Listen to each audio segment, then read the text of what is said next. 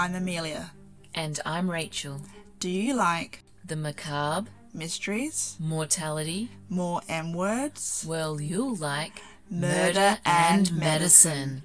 the true crime podcast that brings fascinating forensics, cryptic cold cases, psychedelic psychology, medical maladies? and other alluring alliterations. Join us.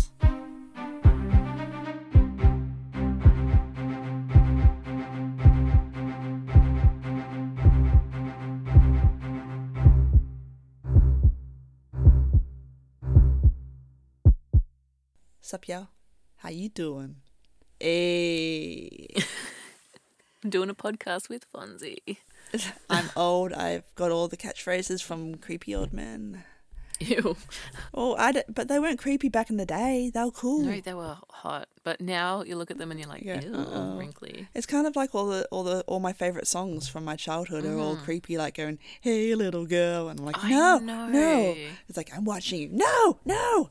I was actually thinking the other day about, you know, um, songs that women sang that were released, you know, back in the day, Mm. that if men sang them today would be so creepy. and there was one What that is it? one in particular. It was um, ah, hang on, you know, Come on now. hang on, I gotta Get get, it it. in my head. When I think about you, I touch myself. If a If a guy man sang said that, that- it would be like, oh my god. But because a girl sang it, it's okay. It's fine. Yeah. Oh, well, that'll be the next one. All all of our songs are going to be getting thumbs down soon. Once once people have finished umming and ahhing about the boys' songs, they'll be like, "Well, equal opportunity. Now we have to hate all the girl songs." yeah, that's right. So it's gonna be sad. But yeah, it, it like all my favorite songs. E- every song from the fifties and sixties, it's like, uh oh. I'm like, but it's such good music. I still want to bop. Mm, I know. Bopping is cool. bopping is cool. Anyway, um, so we're back. Now that we found where it's at. No, Now um, it's been a while. Splat. So um, it's been five hundred years and two days Oh yes. since we've been gone. Since we've That been was a gone. long two Lots weeks. Of song. Yeah, I said last episode we will be back in two weeks, and I think And it's been six weeks. it's been a lot, a but lot of um, weeks. Too many weeks. It has been too many weeks, but what's- nobody noticed. So it's. No, well, we don't. I don't think many people listen to us. Yes, they do. Yet. Um, Um, but so yeah. we have had just a barrage of things happening in life that have prevented us from Bloody getting life. together. First of all, there were school holidays, and that was the two weeks that we were going to be off anyway. Yeah. But there was also batches Sicknesses. of sicknesses. Oh. Everybody got sick. I got sick for like three weeks straight, I was and sick every second week. we couldn't even record because I was still croaky and coughing. Mm. I'm still a little bit croaky, but at least now I'm not sounding nasally. Um, I still cough at yeah. night, but it's Oh, daytime, I just I don't care about you coughing at night. No, it doesn't exactly. factor in with me. yeah. We don't but live like, together. um, and you got sick after me, so I was getting better, and then you and then got, got sick. And then one of the kids was sick, and then the other kid was sick, Oh and then I was sick again, and then another kid was sick, and then another kid was sick, and then I was sick again. It's it's um It's it's, been a rough winter here. winter. It's been a it's, rough it's, winter. It's winter here. It sounds a bit weird for maybe some US listeners, but and other parts of the world that have summer right now and they're sweltering hot. Like I wish I was They're sick. like no, you don't. taking clothes off, and we're putting clothes on. But yeah, It was And- like um really cold last night too. yeah For us, For us, yeah. it was still above zero degrees Celsius, but But that's cold but that's for us. cold for us. Like if it gets close to the zeros on on Celsius, if it gets close to zeros, we're like I ah. know. I don't know how other people survive in countries that are They have minus. they have central heating probably. You have central still heating, mu- so must, yeah, but when they go outside, you you wear a coat. And did you know other places when you go, you have your coat and then you put your coat on a coat holder, like a coat rack. Whereas in our country, it's like a hat stand. you don't you don't need coats, so you don't have a rack to put the coat. No, we're more likely to have like um, hat stands or something because it's really hot and you have to. We don't have hat stands here. I don't think we believe in stands of any kind. People just wear hats inside. No, they just don't wear hats or jackets. no hat, no coats. play, man. Oh, at school, do they have hat stands at school? I don't think they do. No, Where are because all the hat stands? Because their hats are like squishy and they can They just put them in the bag. Got it. Jinx. Oh my gosh! Now we can't talk. Wait, which one? Wait. Who can't talk? I said Jinx. You said Jinx. so Amelia. I can't Amelia. talk. Stop Amelia. talking. Stop talking. Oh, I can talk now. Yeah. I. Yay. I didn't. I never had friends, so I didn't. I didn't learn that. I think that that's the rule. Anyway, hi. Anyway, hi. We're going to talk about weird, weird Something. case. We're we're going to start the podcast, we are shall going we? to start the podcast. Um, one thing before we start, um, we're probably going to be fortnightly, so oh yes. enjoy it. Yeah. We we we need to slow down a bit. Yeah. Life. Anyway, um, Um, so back to today's topic, which is the shark arm murders. bam, bam, bam, bam, murders. Yeah, murders. You didn't expect that, did you? No, all I know is there's a shark and there's an arm, Yes. and I didn't know there was a, a plural of murderiness. No. Are we pro shark or or um, I'm pro shark. I'm I'm pro shark too, so I'm glad we're both on the same Pro pro shark. shark Pro page. shark. Sharks are important to the. Yeah, I don't like the killing of, of sharks. I say it's their water. It let them live in it. Yeah. Exactly. Otherwise, we should let the sharks come over here and kill us. It's like, oh, you guys are standing on land. Let's kill you. You're near Yeah, me. You're near my water. Exactly. Well, I think. uh, No, no. Maybe they do sometimes. I think in shallow water they do. But What? Kill people? Water, yeah, they come Well, up to if they're hungry, water. yeah, sure, If go on. yeah, but I think only if they're hungry. I think they don't really prefer human taste. I think they prefer fishy taste. Yeah, So, which makes is sense. same. Sure. I've never But- tasted human, so but Or I don't think I want to. wouldn't to. it be a difference because white meat and red meat? Mm. I think I've heard that um, humans taste very similar to pork. Yeah. And, I was eating pork ribs the other night, going, mm, mm, human. "Does this taste like a human?" Well, But no, I don't know if I can't cannot confirm. No. No. Anyway, Back so to the story. yeah, so this story is this is a s- Australian story that starts in an aquarium in Sydney. Oh, Nemo. No, we're Oh. not going to talk about Nemo. Nemo didn't get eaten by a shark. No, Dory Um, didn't get eaten by a shark. uh, no. Fortunately, they became friends. Remember, fish are friends, not food. Oh yeah. Yeah, yeah, yeah. Um. So yeah, the the shark arm murders. So this is a true crime, Australian true crime that happened in the 1930s, and it is famous for the very peculiar one in a million chance uh, series of events. Can I interrupt? Just I just need to get this out Mm. Okay. before we get serious. Okay. Mate. Mate, the name's Bruce. Pleased to meet you. All right, okay. Okay. Focus, focus. Yes, yes. It had to happen. It had to happen. I just had to get that out. now I'm ready for serious. Okay. Serious. So we're in the 1930s. Mm-hmm. We're in Sydney. We're at an aquarium. Yeah, so um pardon me. You're pardoned. Thank you. The discovery of one single severed arm uncovered a massive underground ring of corruption, exploitation, fraud, and murders. Ooh. But to this day, no one was ever condi- convicted, Oh. convicted of the shark arm murders. Oh, it's still. It's still Mm. unsolved. Well, there's theories, and we'll get to the theories probably not today. We'll probably do a, a and whole next time. other next time of theories because there's quite uh you know when when you've got a case that has theories they tend to be quite a few of them That's theories and for you. they can be open for discussion so maybe we'll yeah we'll save that Okay. um because we've got a lot of interesting things to get through today Cool. so um let's start Yeah. on the 25th of April 1935 a shark vomited up a human arm at a Sydney aquarium. Now, this aquarium, you're thinking aquarium, so you're thinking like mm, glass and you're looking at an aquarium, you know, aquarium. But it was actually a seawater bather's bath. So if you could imagine like an Olympic 50 metre swimming pool, but turned into a display of seawater creatures. Ah. Hmm. So this place was called the Coogee Aquarium Baths on Coogee Beach, which was owned by Charlie and Bert Hobson. And pardon me, see my voice is still a bit croaky. water. Maybe I should do the talking. My voice isn't croaky. I know the story. Something to do with Coogee Yes, and the beach Mhm. and the bathers. and bathers. Yep, got it. And these brother these so Bert and Charlie and Bert Hobson. These were brothers who um they had the great idea of showcasing sea creatures in their seawater baths during the cooler months when people were less likely to use the baths as a swimming area. That's an idea, yeah. Yeah. And what people wanted to see were sharks. They did have other animals from time to time, like a they had a seal at some point, but sharks were the one that really reeled the people in.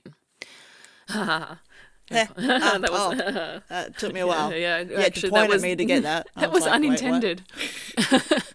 and and there were some real big whoppers of sharks in How the deep is this little pool?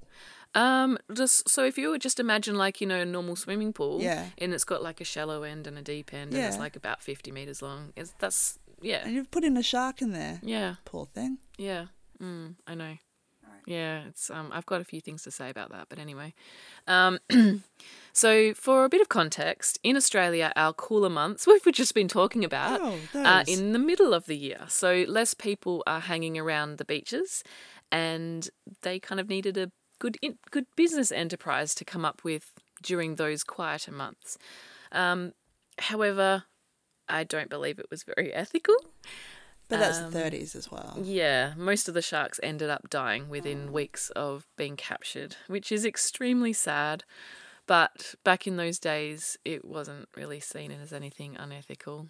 Mm. Humans superior, sharks Not. not superior.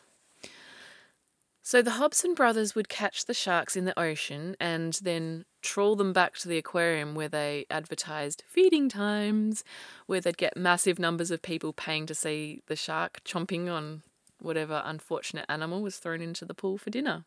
So things like rabbits, sheep, etc. Those sharks would be like going, what? What Yeah, am I eating? What kind of fish is this? It's like, do they skin them first? um, I actually don't know because if you think about it, a like sheep, a sheep? Oh my gosh. I'm sure it would have been shorn off first Oh, because you wouldn't would- want to waste that wool. Or also, it would, you know, tough tummy troubles with Yeah. a sheep wool. Like some of our sheeps get lots of wools, you know? Yes. Yeah, man. Well, I'm poor sheep, Yeah, poor but sheep. um, maybe it was torso guy. um, but no. Um, I don't. I don't know oh, the wait. details of Um, that. if you want to know about the torso guy joke, that is our episode. That's the first episode, I think. Uh, episode one. Saponification. Yeah, saponification. There you go. Episode one, saponification, torso guy. Yeah. And now come back to us. Yeah. Oh, that is us as well. I'm Well, just saying this yeah. episode. yeah. Um, okay, so the first shark to be exhibited was caught in 1930. It was a 14 foot tiger shark who they called Gertie and named by the newspapers as 14 feet of death. So, like, massive. How much is 14 feet in meters? It's um, it's over four meters long, just over four meters. All right. So that's Twice as high as a tall person. Two tall Yes, people in, in yeah. a row. huge. yeah, exactly. So, and she was extremely popular, Oh. um, probably because she was big and dangerous. After had a cute name. Yeah, and after Gertie, more than 20 sharks were exhi- exhibited by the Hobsons in the next few years. But like I say, they didn't last very long. Yeah, you So- could have just had one if you looked after it. Mm. Because they live a long time. Or you could have just left them in the ocean and just put a net around the butt. The, don't know. Maybe they did have nets. Um, in 1932, they had three sharks in the pool at the same time, and the public went wild. But unfortunately, like I said, none of them really survived for that long. Right, so this is the shark we're coming to. On Wednesday, the 17th of April, 1935, Bert and his nephew went out to catch a new shark for their display at the Bathers Bath. They didn't catch anything, so they left several fixed lines with bait on them overnight. When they came back in the morning, they found that a small shark had eaten from one of the lines and was hooked. But then a larger shark, a large tiger shark, which was 14 foot 6 inches, so even bigger than Gertie, um, like 4.4 meters. I think I remember looking it up as about 4.4 meters. And this tiger shark had come along and attacked and eaten this smaller shark, but also ended up caught in all the other lines that they'd left out, and it had exhausted itself trying to get loose. I know.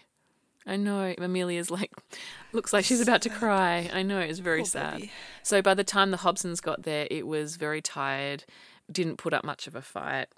You know, it's pretty docile, and I guess easy enough for them to be able to get into land and into the aquarium. So the book Shark Arm by Phillip Roope and Kevin Meagher really explains how brutal the shark catchings were and pretty traumatic to the sharks. And I have a quote from their book. They towed the shark back to the north end of Coogee Beach, where it was hauled out of the water, manhandled onto a large ladder, pulled across the beach with ropes, lifted by a large body of men into the aquarium. This exhausting process took 45 minutes, and by the time the shark was in water again, it was barely alive. End quote. I know. Poor thing, hey. Oh, Now, yes. Something that I found out that was pretty cool though. Have you ever heard that sharks have to keep swimming, otherwise they'll die? Just keep swimming. Yeah. Keep swimming. We're not talking about Nemo. Ah, but um, yeah, but don't they have to like sleep swim? Like they have to, yeah. Like don't they? Um, yeah. It, go on. Well, I found out during my research that it's not exactly true for most sharks. Many sharks do have to keep swimming so that the water can pass over their gills, so the gills can take up oxygen. Great white sharks and hammerheads are an example of this. They have to keep swimming to get oxygen from the water and stay alive. So, this is called obligate ram ventilation. But some sharks, like the tiger shark, which is what this shark was, can alternate between ram ventilation and another breathing technique called buccal pumping, mm. which is where they can pump water through their mouth and over the gills. When they are swimming slowly, they do buccal pumping because they're not going fast enough to get enough water passing over the gills. But when they swim fast enough, they can actually give their mouths a break and just let water passively cross the gills. Fact of the day. That was very interesting. Yeah. In any case, buccal breathing uses a lot of energy in sharks, so they prefer the more passive type of breathing as it uses less energy. So being tangled in all of those lines mean meant that that tiger shark would have had to use a lot of energy. So it was already exhausted, and then being hauled out of the water and into the aquarium for 45 minutes was just a very cruel thing to do to this creature, and it never fully recovered from all of this. Yeah, sad. So basically, this shark just lay at the bottom of the pool and refused to eat anything. I know, so sad. I know, the poor thing. And this is like a massive shark, too. So you just think this massive shark just lying on the bottom, nearly dead. It's just sad. Did they ever like go? Oh, maybe we should. Not Care? do this? yeah, maybe we should care a bit. Yeah. Or Mm. they're like throwing at food, going, "Why didn't you want it? Why didn't you want it?" Instead of going, "Maybe it's injured." Or, Yeah, maybe, we it's did something to it. Like, maybe we shouldn't have taken it out of its habitat. Yeah, maybe breathing air and not breathing watery air is bad for sharks. Maybe like know? trawling across the sand is like really brutal and not very nice. Imagine if you were like, it's the it's equivalent to where they ha- they used to like drag the accused witches through the water, and that was traumatic Yeah. because most of them died from that, and then they were deemed not a witch. But also, if you got dunked at the beach for forty-five minutes, Exactly for Imagine forty that. Yeah, We'll exactly. And it would be very painful. Yeah. And if you weren't dead, you'd be pretty close to be dead. yeah, and you'd dead. be like all bruised and yeah, scratched Exactly. and um not happy. Mm, you know, And not nice. I wouldn't want to eat after all all that Exactly. forty-five minute dunking. in Your body water. would be shutting down and going, yeah, no food, please. It's like nighttime. Sleep, Yeah. sleep. So the Hobsons didn't really know what to do about this. So what they did was they pumped oxygen into the pool and it kind of woke the, the shark up a little bit and finally ate a few little bits and pieces, but not very much. And all it did was swim very slowly from one end of the pool to the other end and then back again. But this shark was still a very sick shark. So I guess it was just like, I'm going to swim so I can sort of breathe. And, but yeah, it wasn't, yeah, wasn't Oh, in a good way. a disclaimer. Sorry, trigger warning, Um, poor shark. yeah, I'm, I'm, I wasn't expecting so much sadness. I like know. my poor baby shark. Oh. I know. Um, Okay. So let's fast forward a week later. So, Is that a good thing or a bad thing? Uh, Less suffering for us. We don't have to listen to the traumatic week that the shark has just had. well, it's probably going to be a bit worse. Okay, Yeah. I'm ready. Um, so fast forward a week later on Anzac Day. Anzac Day yeah. um, is look it up. Yeah. Yes. I'll, I'll explain what Anzac Day is very briefly. So on Anzac Day 1935, which that's this is when shit went down. So Anzac Day, to those unfamiliar with it, stands for Australian and New Zealand Army Corps, and Anzac Day is the anniversary of the tragic Gallipoli landings in World War One. So the backstory is that at dawn on the 25th of April 1915, around 16,000 troops landed on the Gallipoli shore at what is now called Anzac Cove. And this was part of a campaign to capture the peninsula, but it was a tragic failure, and around 2,000 of the troops had been killed or wounded by the end of the day. This is definitely a story for another day. However, Anzac Day for Australians and New Zealand as well, while it's known as a huge tragedy, is also commemorated each year with recognition of those that gave their lives, not just for World War One, but encompassing all wars that Australia has been involved in in one way or another. And the National Museum of Australia describes the values of the Anzac tradition as, quote, the, Galli- uh, blah, blah, the Gallipoli. Why can't Have I a talk? have a drink. No, thank you. The Gallipoli campaign was a military failure. However, the traits that were shown there bravery, ingenuity, endurance, and mateship have become enshrined as defining aspects of the Australian character. End quote. So, this kind of gives a bit of insight as to the ideals and meaning around Anzac Day, and it's a great example of the camaraderie displayed by Aussies as part of our culture in general. Yeah, it's kind of like Remembrance Day, or you know, like it's just a day where you just think about how lucky we are and Yeah. sacrifice and Exactly. stuff like that. And back then, like now, because this is 1915, so now I'm pretty sure we don't have any World War One survivors anymore. I think We the last like one, one. the but- la- is he, he he's either still going and very old. No, I think he died. Oh. All right then. Yeah, but anyway, um, basically, there's no one left of those original Anzac soldiers. Uh huh. Um, but back then, it was only the 20th, yeah. the 20th anniversary of the Gallipoli landing. So Whoa. This the general atmosphere of the people living or visiting Coogee at the time would have just been very somber and remembering those that gave their lives and um, quite proud of um, how hard everyone fought and things like that. yeah, it would be like people's dads and stuff, maybe. Oh yeah, definitely. Or even you know brothers, uncles, husbands, um, yeah, all of that kind of stuff. Um, and Anzac Day is a public holiday here in Australia, and this was a Thursday, so everyone had a day off. Party. Whoops, I just uh, banged something. Are you okay? I'm okay. Uh, but since by this time of year the weather is getting cold, the beach wasn't really that busy, and the aquarium bath was in its sea creature cycle, obviously, because there's a shark in there, rather than its swimmer cycle.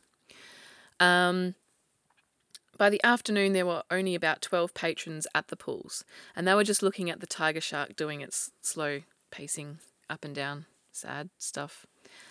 And it just so happened that a proofreader for the Sydney Morning Herald named Narcisse Leo Young, I hope I said that right. That's a cool name. Narcissus, yeah, yeah, narcissist. Narcissus Leo Young was one of these patrons. And he had been watching the shark go up and down the pool when he saw, quote, it commenced to flay the water with its tail, beating the water to a foam. I was three or four metres from the shark and clearly saw come out of its mouth a copious brown froth which smelled really foul.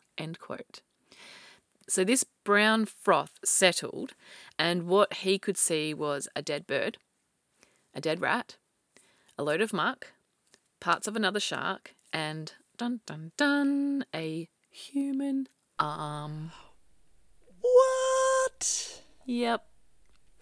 So Bert Hobson, Hobson grabbed a stick and kind of guided the arm to the side of the pool, and Charlie Hobson called the police. So, Detective Constable Frank Head and Constable John Mannion arrived at the scene. Detective Constable Head wrote in his police report later, quote, I proceeded to the baths and there saw floating in the water the left arm of a human being, which had apparently been wrenched from the body at the shoulder joint. We retrieved the arm from the water and, on examining it, found that it, had two large, incised wounds on the upper and lower parts, respectively. We also found that on the inside arm there was a tattoo mark of two men in the fighting attitude. There was tied around the wrist in a half hitch knot a piece of cheap manila three quarter inch rope. The arm is in a fair state of preservation, except that the skin on the heel and palm of the hand has crumpled and become detached. End quote. I love that smile that you gave at the end when I said that. We're very morbid.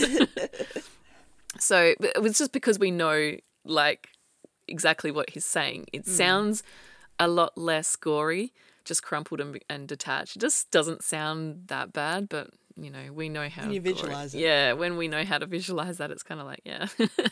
so that part about the tattoo, that was two boxes.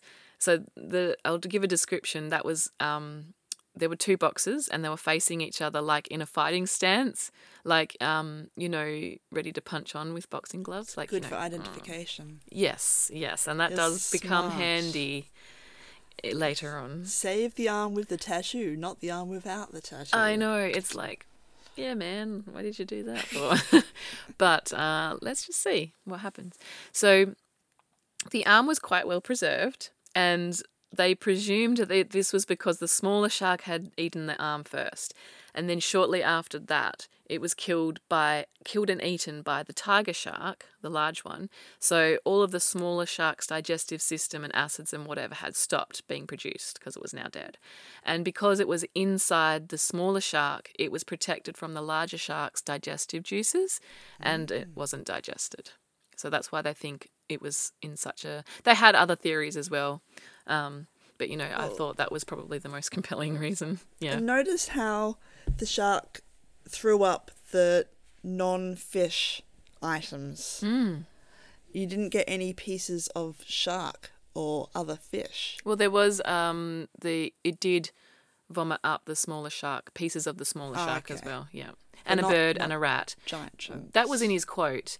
It could have been um, they might not have had a chance to actually feed it anything more because it wasn't eating. Yeah. So um, it might not have had a chance to eat rabbits and sheep and stuff like that. Oh yeah, but I'm, I was just thinking that it's it's throwing up the non-fish things. But if Um, it threw up some shark as well, then it's just throwing up everything. But Yeah, and I think it was like there. There were like fish bones and stuff inside there yeah, as well. but I like yeah. I like to say that it, it threw up a whole rat and a whole bird and a whole arm, but it only threw up little bits of the fish because that's what it wanted to eat, and so it just threw up the, the bones of the fish possibly. because it it said that's my food. The other things are not my food. I did not want to eat rabbits and birds.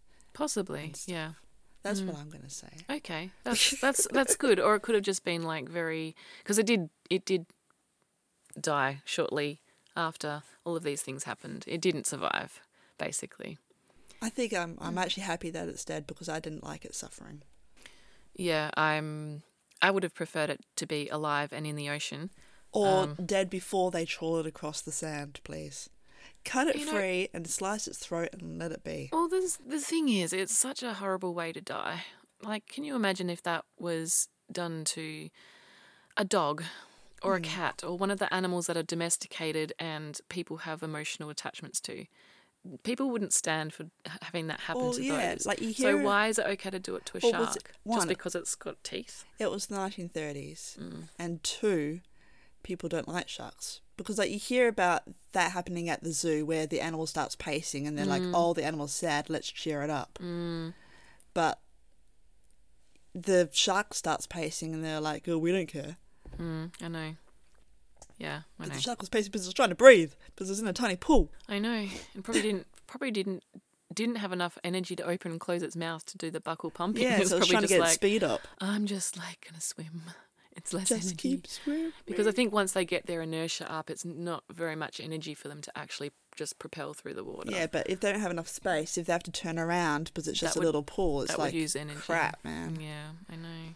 Poor thing. Anyway, so the Anyway. police have have described a fantastic arm Yes. with a tattoo, no Mhm. less. Do we Yes. have fingertips? So the hand skin wasn't in very good condition, like the quote. It had, and what that quote was describing was a lot of skin slippage. So um, this is also called degloving, and it's exactly what it sounds like degloving. Like the skin was literally coming off the hand like a glove. Um, so we'll get into what they did with the skin of the hand in a minute. So, first of all, Detective Constable Head wanted to confirm that the arm had been vomited by the shark and not placed in the pool by someone. Because, you know, it sounds a little bit like a tall tale, really. It's, hmm. it's a one in a million chance that a shark would be caught and then vomit up a human arm. Like, surely it didn't come from the ocean, right? That makes more sense for someone to just kind of Throw it maybe in. throw bits of something into the aquarium to try and dispose of a, a dead body. Like maybe that that would make more sense than wow they've found somehow found a human part in the ocean. Didn't you, do you know what I mean? I think that's where Yeah. they were coming from. I hear you. Um, was something I wrote, I wrote down was something fishy going on at the pools instead. Haha, get it? I know. Gosh. I can't believe I read that out. The Hobson brothers were both adamant that there was always someone on duty at the pool during the day, and the pools were locked up at night, and there was it was locked up really well, so there was absolutely no one, no way anyone could get in when it was all locked up. And Bert Hobson also told police that he had actually cleaned the water and the tiles of the pool and around the pool that morning, and there was absolutely no arm in there at the time. It was all he cleaned it spick and span. And every other witness, because remember there were other patrons as well as the um, reporter, all of those other witnesses at the scene were adamant that they had seen the same thing. The shark had vomited the arm up. Good. So then the next thing to determine was who did this arm belong to? So the arm went to the morgue, and Dr. Arthur Palmer was the government medical officer who performed the post mortem examination.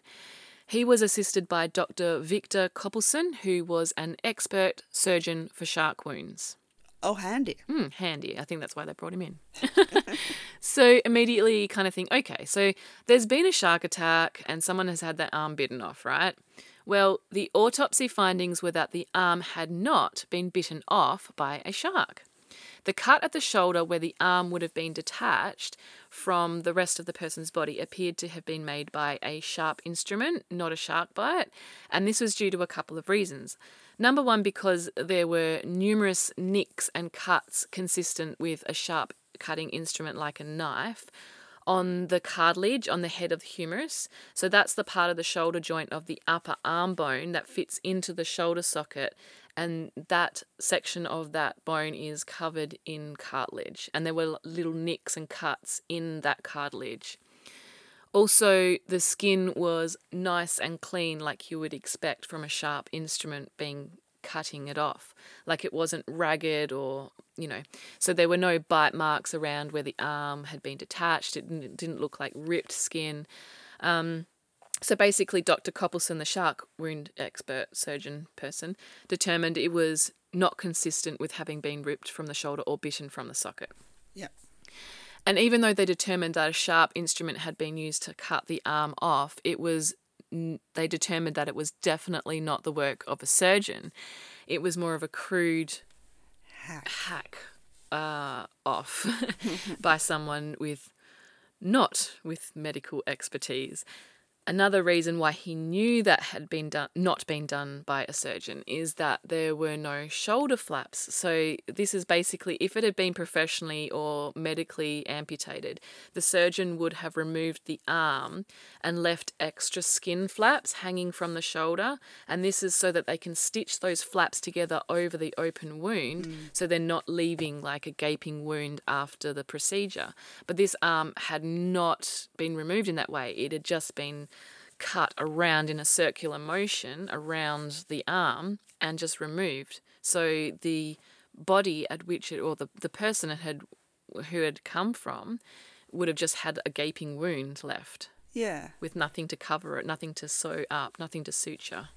Yeah, because also you'd think if there's a person running around without their arm, they probably would have gone to the hospital and said hello. Um, other findings were that there were also some puncture wounds lower on the arm and that they were consistent with shark bites.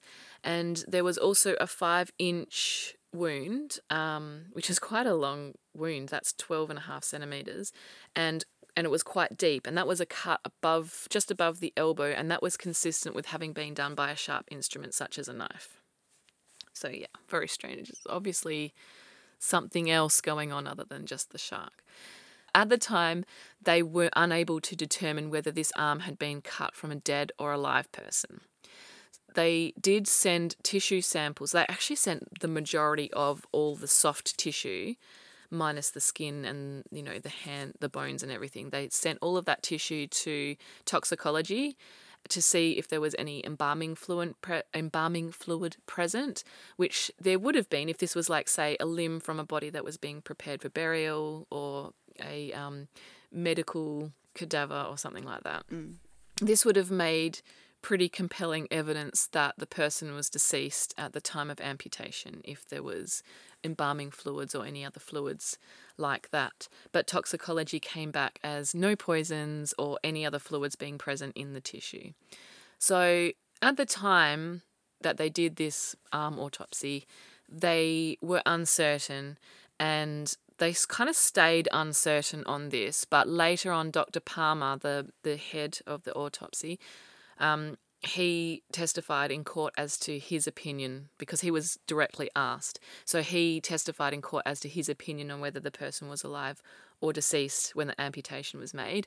But you'll have to wait for part two to hear what he said.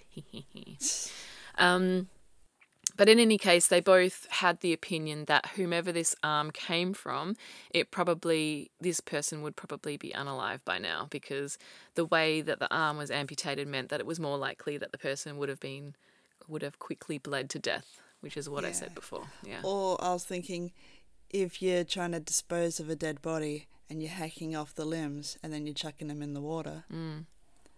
so then that Yes. person would be already dead. Yeah, possibly. Or like you mentioned before, if someone had Gone to the Had- hospital and yeah. said, "Hey, um, that's help, right.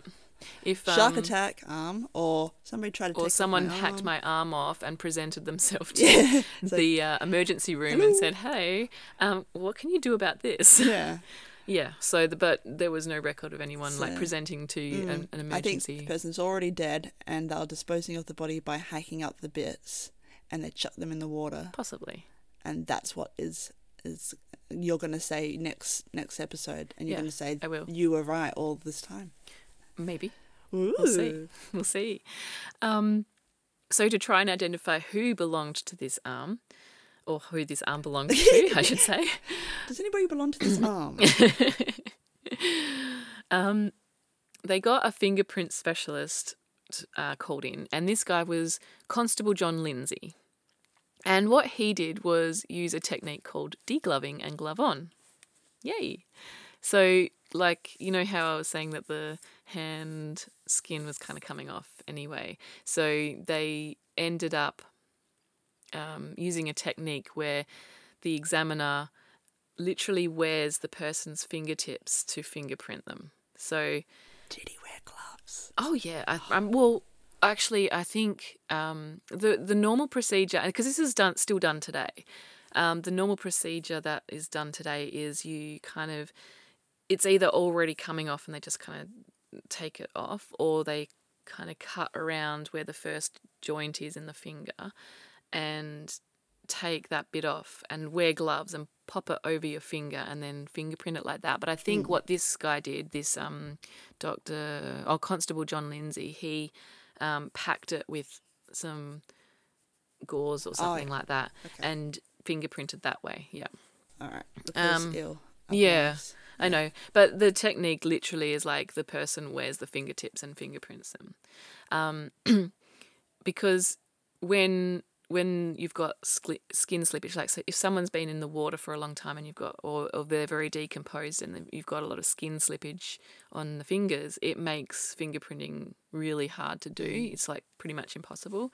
So um, they basically call it degloving and glove on because it's like degloving and then you put it over the glove and then you fingerprint them.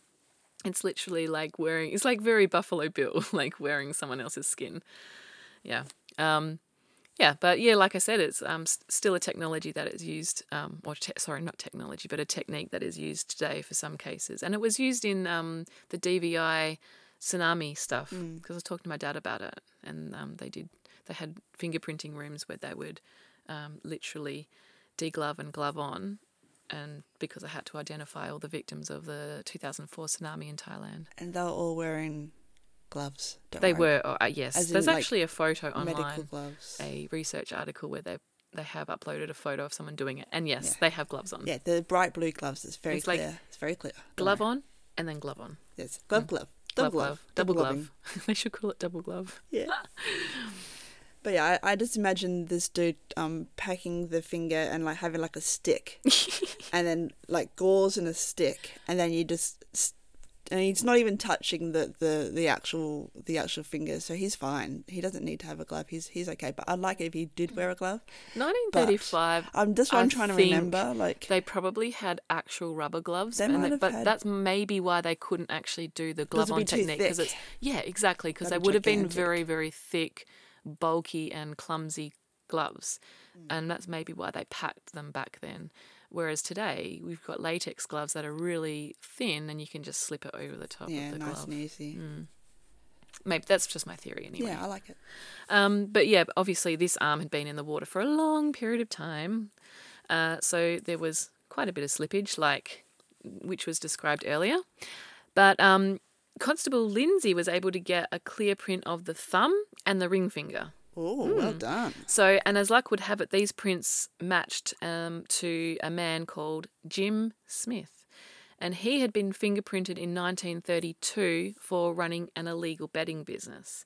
And Jim Smith's police file also contained a description of a tattoo that he had two boxes in the fighting stance. We've got an ID. Woo! Yes. And not only that, the same day that they were doing those fingerprints, a Mrs. Gladys Smith and mm-hmm. her brother in law, Edward Smith, arrived at the police station to report her husband, Jim Smith, as missing. he had gone on a fishing trip to Cronulla about three weeks prior, but had never come home. They had seen an article in a newspaper about the shark arm and because at the time it was just it was sensational news shark vomits arm you know mm. And the description of the tattoo was put or given in the newspaper article uh, as a sort of call to action do you know anyone that's got this tattoo Brilliant. and um, that matched the description of a tattoo that her husband had yeah Yay. so Gladys, well, yay, but sort of really sad because obviously Well, then yeah, she had to kind of well, At least she's got closure. Well, partial closure. she, She, knows that yeah. her husband well, doesn't partial have an arm. closure. Yes, exactly, because it's like, well, where's the rest of him? Yeah, so, true. because uh, they showed photographs of the tattoo Okay. of the arm because they couldn't um, show the actual arm because by then they'd actually kind of done all their tests and removed portions of the um, tissue to send to toxicology and they'd cut the fingertips off and everything. So they showed a photograph of the tattoo and they both positively identified it as being definitely Jim's arm. Definitely that tattoo is what he had. So Jim Smith, we have a name. Who was Jim Smith? Do you he was know? Gladys's husband. He was. Ah, case closed. So we're going to talk a bit about his life. oh, we know. Yeah, I know. I know about his life, and um, we'll talk about a little bit about who he was. Okay. James Jim Smith was born in Camberwell, South London, in England, on the 30th of April, 1891. His father, John Smith, was a building labourer, and John Smith, with his wife, Nora, had three sons, which included Jim. They were a poor family, but they were described as being a warm and loving family, and they were all very close to each other their whole lives. When he was young, Jim worked as a miner in England before he immigrated to Australia in 1909 when he was about 18 years old. A year later, his 15 year old brother Edward also immigrated to Australia and they were best pals their whole lives. And that's um, Edward Smith, the guy that came with Gladys Smith to um, uh, ID. report the, yeah, oh yeah, and and, and ID, yeah. Mhm. In his early Australian life, Jim worked as a barman and billiard room attendant. He did a little bit of boxing as a welterweight, which kind of explains why he had a tattoo of boxers, and he was described as very fit and tenacious, but that he had more enthusiasm for boxing rather than talent. His trainer Jack Burke had trained him before World War One, and he described Jim as quote a beautifully built chap. His body was splendidly moulded, and unlike a lot of Englishmen, he had a buoyant temperament, was free and open about everything, and was a thoroughly good sport. Oh. End quote. In 1916, he got married to Gladys Malloy, and they had one son together, an only child whom they called Raymond. At the time of starting his family, Jim ran a billiard room in a Sydney inner suburb, inner suburb Rozelle. And then in 1920, he became the owner of the Rozelle Sports Club, which was a billiard parlour, and he did an he also did uh, like an illegal starting price or SP betting business on the side. So he basically he was an SP bookie. So starting price or SP betting is where instead of going to the races and placing a bet, you go to a bar or a bookie outside of the race course to place your bets. So basically backyard bookies. Okay. Uh, and in the 1930s, betting at the races was legal, but betting outside of that was illegal. So SP betting was illegal. So even though it was illegal at the time, there was quite a bit of government and police corruption back then, and they all used SP betting themselves. so they kind of turned a blind eye to it all. And by 1925, he had saved up quite a bit of money from SP betting, so he paid for his mother, who was now a widow, and other siblings to come to Australia. Oh. Yeah. Then in 1926, he sold the Rozelle Sports Club to partnership with an architect, William Young, where Young would fund the construction of these high class harborside flats and Jim would supervise the building work. And despite Jim having had absolutely no experience in this industry, he was offered this deal where he would make quite a lot of money from the sale of these luxury flats, and he would mm. just be like the trading trading guy, the the co- the contracted supervisor. And so he probably didn't know this at the time, but this was part of a scam where he ended up actually being like a dummy contractor for a group of wealthy businessmen. So what they did was this is what the scam was. This architect, William Young, and his wealthy business associates, they designed and had all these luxury flats built that overlooked the beautiful Sydney Harbour. And at the time, um, the Sydney Harbour Bridge was being built. So it would have been like, hey, you know, it's going to have beautiful views views once it's all built and whatever. Um, so Jim's trading name, JP Smith, was contracted as the construction supervision, supervision, like I said.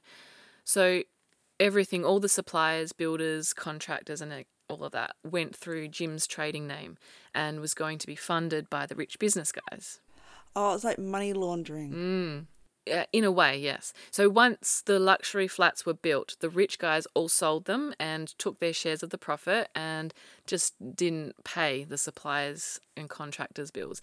And because it was all constructed through JP Smith, Jim was left with the bill. So everyone was after him for payment, and all the rich guys just went off and got their money and everything. Me. Yeah. So obviously he couldn't pay these suppliers and contractors. So he had no choice but to file for bankruptcy in March 1930. So a lot of people lost money. And he basically, yeah, so he basically was screwed over at the same time as all the other contractors and suppliers that never got paid. Um, and so this business connection was the point in Jim's life where things took a turn for the worst and he was thrust into this world of affluent, corrupt businessmen and he was never able to escape from this for the rest of his life. Now, understandably, he was really bitter towards these guys that had scammed and made off with lots of money while he was bank. He was just sitting there bankrupt. So now anything that he knew about the flat construction scam, as well as any other information about the rich guys that he just learned by being ex- associated with them, became ammunition that he kept in his, up his sleeve. Ah. And he started doing something that's pretty dangerous. He decided to start blackmailing some of the businessmen that were involved in the scam. And in particular, there was one guy named Reginald Lloyd Holmes. And you'll hear this name come up again, so we'll talk more about Holmes later, and um, and who he was and what happened in how he fit into the picture. But in 1931, Jim blackmailed Holmes for three uh, 300 pound, which is almost 30,000 Australian dollars today, or about 20,000 US dollars today. And he he did this because he wanted to open back open back up a um, an, another sports club with his SP betting because he sold his other club so he could go into this partnership and um, it didn't work out. So he's like, you know, I want to go back to what I know. So he opened a similar one and he called it the Rozelle Athletic Club, which was and it was pretty similar to the billiard rooms that he had opened at the Rozelle Sports Club and SP betting and all. However, by this time, Australia was really deep into the depression years. So there was the really rich, and they even the really rich were struggling, and the really really poor. So customers to his new athletics sports club and the SP, you know, bookie betting and all of that was kind of few and far between um, because no one had any money. So, and then to add insult to injury, in 1932, so a year later, the Australian government changed to a conservative government, and this was under Bertram Stevens. And what um, what this government or who, what he did was he actually went, no, SP be- SP betting is illegal. Police, you got to go out and enforce this. So they were ac- then actively pursuing all of these SP bookies and charging them with illegal things. So unfortunately, Jim's SP betting thing was targeted as well. And on Monday, September 12th, 1932, the Rozelle Athletic Club was raided. Jim was arrested along with 26 of his patrons, and Jim ended up being charged with allowing illegal betting on his premises and he was fined. And this is the point where he was fingerprinted. Ah. And so this is what matched the fingerprints found on the shark arm years later. So I guess in a way it, it could be considered kind of lucky that he got arrested for that. Even though at the time it meant that he and Gladys were struggling to make ends meet, um, it it kind of proved to be a bit handy in the future. Yeah. Yeah. So he did other things like he tried having an illegal poker machine, but he got fined for that too. Um, and he was just absolutely broke. So he had to end up selling uh, the Rozelle Athletics Club just to survive. And this is when he got Holmes. Remember Holmes, the guy that he blackmailed? Yeah, so he blackmailed him constantly again and again after this. Um, this time, the so the next time that he blackmailed him, this is because he wanted employment from him. Oh no. However, you can already tell that this Holmes guy is a bit corrupt. So he's got a bit of things happening, which we'll get to in part two, which are really interesting. And um, things ended up taking a turn for the worse for Jim when he decided to become a police informant against his own employer because obviously he's got all this information about these business guys now. And not only is he going, hey, give me employment, and Holmes is like, okay, okay, okay, just don't say anything. Now he's decided, actually, I'm going to go to the police and rat. So, yeah. Too bad he didn't get into witness protection. Oh dear. And um, that's where I'm going to leave things for today. What? Yep. So next time I'll go into how Jim, how far Jim got into all of this, all of this mess, and how why he could never get out of it. And um, we'll meet some of those rich, dodgy scam guys, including Holmes. And I'll also go into the trial of the guy who was charged with Jim's murder, and theories about what really happened because no one was ever convicted of his murder. Dun, dun, And um, dun. oh, and there's another murder to talk about. Remember, it's Oh, the yeah, Shark Arm murders. murders. Yeah. oh my gosh, Surprise! how Yeah, exciting! yeah. Oh my gosh, I can't believe it's ending on like ah I know a cliffhanger. yeah. Oh my gosh, Sorry to do that to you. it's You're gonna, gonna have wait to two wait till- weeks. Um, yeah, I know. Yeah, because um, because we're not recording next week now, are we? Two weeks, man. Yeah, two weeks. I don't know. I It don't gives me two weeks to finish and Oh. finish writing it all out. hopefully, I can do it because I've done managed to do this within an hour. So hopefully, the next bit it might go over an hour because there's a lot to get through. I'm Yeah. excited. Yeah, me too. Okay, So yeah, um, thanks. See you guys next time. Yeah. Um, uh, there might be some uh, What? photos Yeah. on Instagram. What can I I, do? think- I Photo. Oh, oh, I can put the shark arm, like some photos of the shark and the arm. shark. Yeah.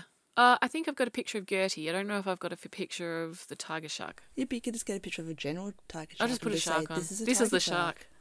This is a tiger shark. This is what a Say tiger shark looks like. And this is the tiny pool that it was Yeah. Actually, I do have a picture of the pools. There you go. So I'll see if um, I'm allowed to put it on Instagram. Because I didn't, I didn't picture the pool like with tiling. I was like, oh, that's even worse, man. It's an actual, actual pool. Like yeah, it's like pool. actually a 50 the meter Olympic is in a pool. freaking pool Because in the summer months, what they did was the Hobson had the Hobsons had this business where it was actually a bather's bath. So it was at the beach at Coogee Beach, But it's an actual but pool. it's an actual pool. So if people didn't want to be in the ocean, but they still wanted to swim, they could swim in Yeah. the pool, and it was still ocean water. Like it wasn't Okay. like chlorinated or, you know, what it, it was. Um, it had like a uh, a pump that pumped ocean water in through, um, uh, you know, whatever. But um, yeah, it was swimming in the summer months and sea creatures in the winter months. Yeah, and murdery stuff and crime investigation in 1935. Lucky them. so anyway, um, we'll see you next time in two weeks. Yeah, man. In uh, not next week, but the week after. We'll get back into See it. See you later. Bye. If you like our podcast and want more, find us on Instagram and Twitter at MurderMedPod. That's at M U R D E R M E D P O D. You can also let us know about the content you want more of by emailing us at murderandmedicinepodcast at gmail.com. If you enjoyed this episode and want to get new episodes as soon as they are released, please subscribe to our podcast. It will make our podcast easier to find for new listeners and will support us so we can continue to create the content you like. And remember, Don't be a douche.